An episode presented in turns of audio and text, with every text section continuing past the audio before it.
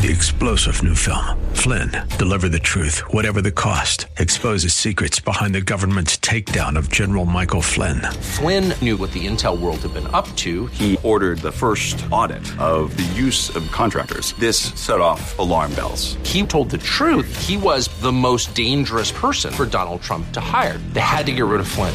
Flynn, deliver the truth, whatever the cost. Available now. Watch it today. Go to salemnow.com. Salemnow.com. The following program is pre recorded.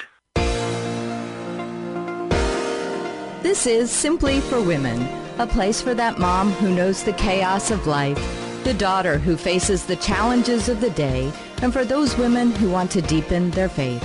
God invites us to take Him off our to do list and to simply be, to simply be with Him. The opinions expressed on this program are those and callers, and not necessarily those of Salem Media Group, staff, management, or advertisers.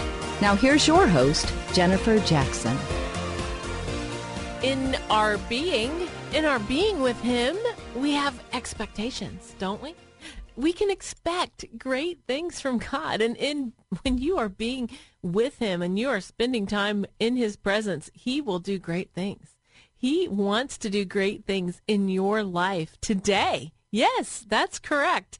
In your life, you think, oh, Jennifer, my life, my mundane life, I'm just heading to work again or coming home from work to make dinner again or I have kids to pick up. I have, you know, bills to pay. I have life to do. In this in this life, in this just every day to day, you know, the skies are a little gray today, it's a little chilly outside, whatever it is, you're thinking, yeah, God wants to do something great. God always is great. He is awesome. He is so powerful and amazing. Oh, let's just let's just start with praising him. How about that? God, we thank you for today. We praise you for today. You are great. You are awesome. You are powerful. You are more than enough. You are the beginning. You are the end. You're the Alpha and the Omega. God, you do all things. You make all things possible. God, you are the provider. You're the giver. You're the healer. You're the deliverer. God, you're the one that restores. We expect great things from you. God, you save us. God, you created us. You make all things new. And we give you praise and we expect to see you, to be close to you. We love you in Jesus' name. Amen. Amen.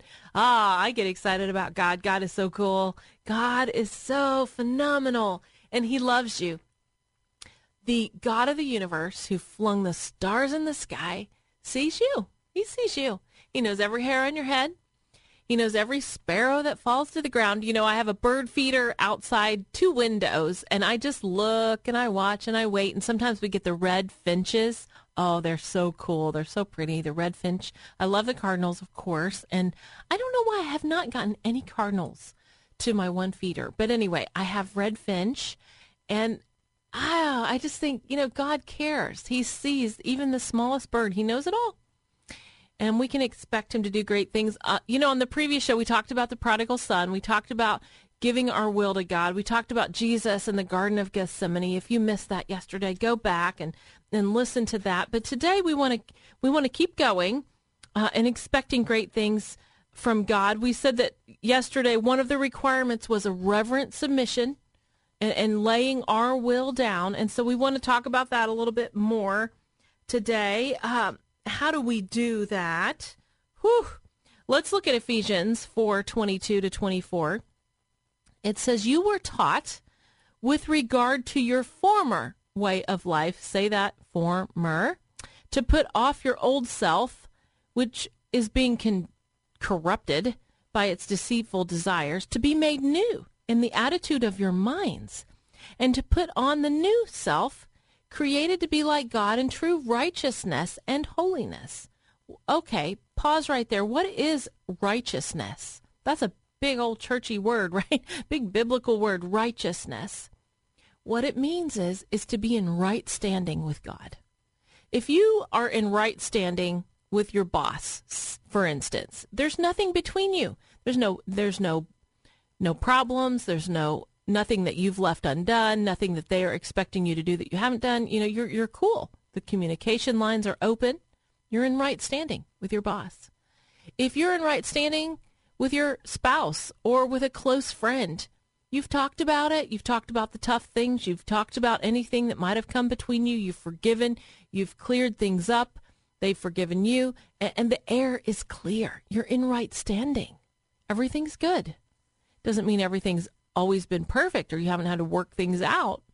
But at the moment, everything is good. I'm right and they're right and we're right together. There's righteousness here.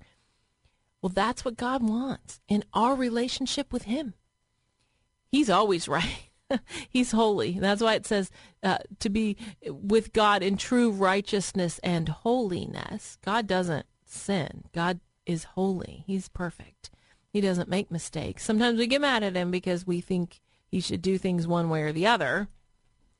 He he can handle it. Just so you know, if you're mad at him, just tell him he can handle it, and he wants to talk to you about it. But it doesn't mean that he's wrong. It means that he sees things higher. His ways are higher. His thoughts are broader than ours.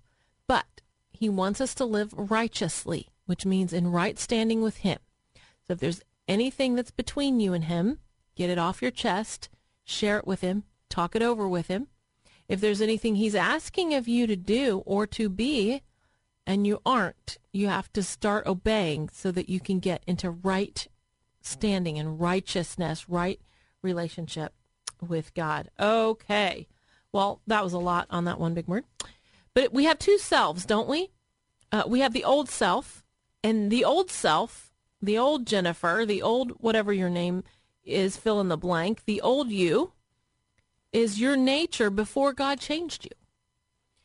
if you haven't let God change you, you yet, you're still with the old self. Bible says God makes all things new. And the new self is what God wants to make us. He wants to transform your life. He's the transformer.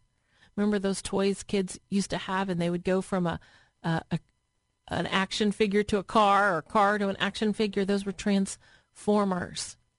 God wants to completely transform your life. So for the new self, to express itself, we have to put off the old ways. We have to put off the old self. This is something we must do. We must do this. God cannot do it for us. Now, He will give you courage, He will give you encouragement and strength, but you have to choose to obey Him. When we say, Not my will, we are putting off the old self. When we say, Your will, we're putting on the new, the new self. We're changed and we're made new in the attitude of our mind. And the old self, it's a rebel. And he has, you know, the old self has no claims on God's inheritance. God has great plans for you and an inheritance for you. And so the thing that often happens in our lives as Christians is this old self, this rebel rises up, asserts his claim and says, okay, um, I want to do what I want to do. But to regard to guard ourselves against this, we have to do as Jesus said, "Not my will, God, not my will, but yours be done." If God were um, to to answer the old self and all of us, the whole universe would be in chaos.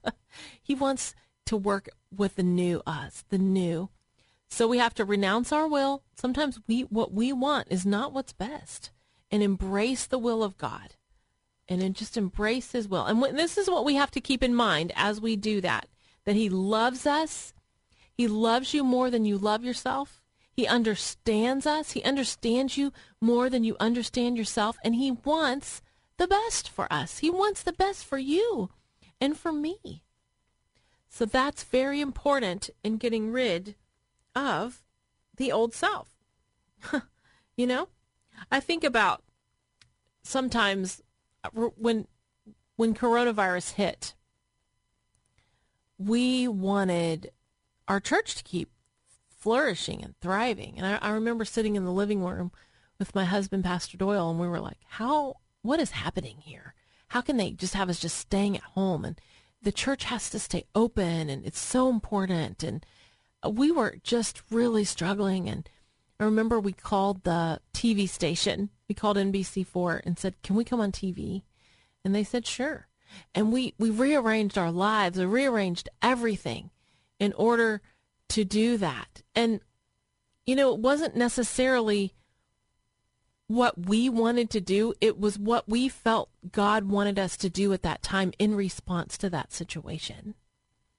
And sometimes God asks you to do something that's not necessarily what you want to do, but what you feel like He's showing you to do in that situation, in that crisis. Maybe it's a sacrifice that you have to make. Maybe it's something that God wants you to give. Maybe there's some piece of your time or your schedule that God is asking you to make a change in.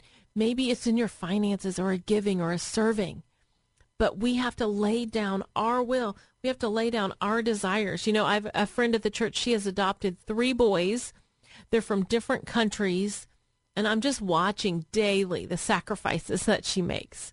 And, and now they're teenagers. And I mean, she is literally laying down her will and laying down her old self. She used to like to quilt and do all these fun things. And she doesn't do those right now because she's investing in these boys that she adopted because God showed them to do that.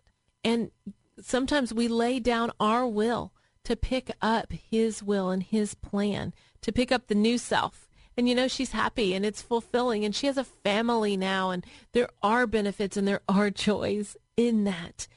So we have to remember, let's just review here that we we have to have the image of God the Father. He loves you and he welcomes you. It's just like the father in the story of the prodigal son. His arms are open wide. He embraced the the prodigal son when he came running home to God. And if you run home to God today, he wants to make things right. He wants to make things righteous between you and him. He delights to hear from you. He wants to answer your prayers. Now we have to renounce our own will and embrace God's will. Not my will, but yours be done. And that's what Jesus did in the Garden of Gethsemane.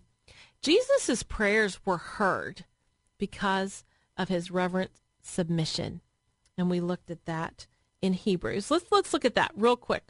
Hebrews 5 7. During the days of Jesus' life on earth, he offered up prayers and petition with loud cries and tears to the one who could save him from death and he was heard because of his reverent submission.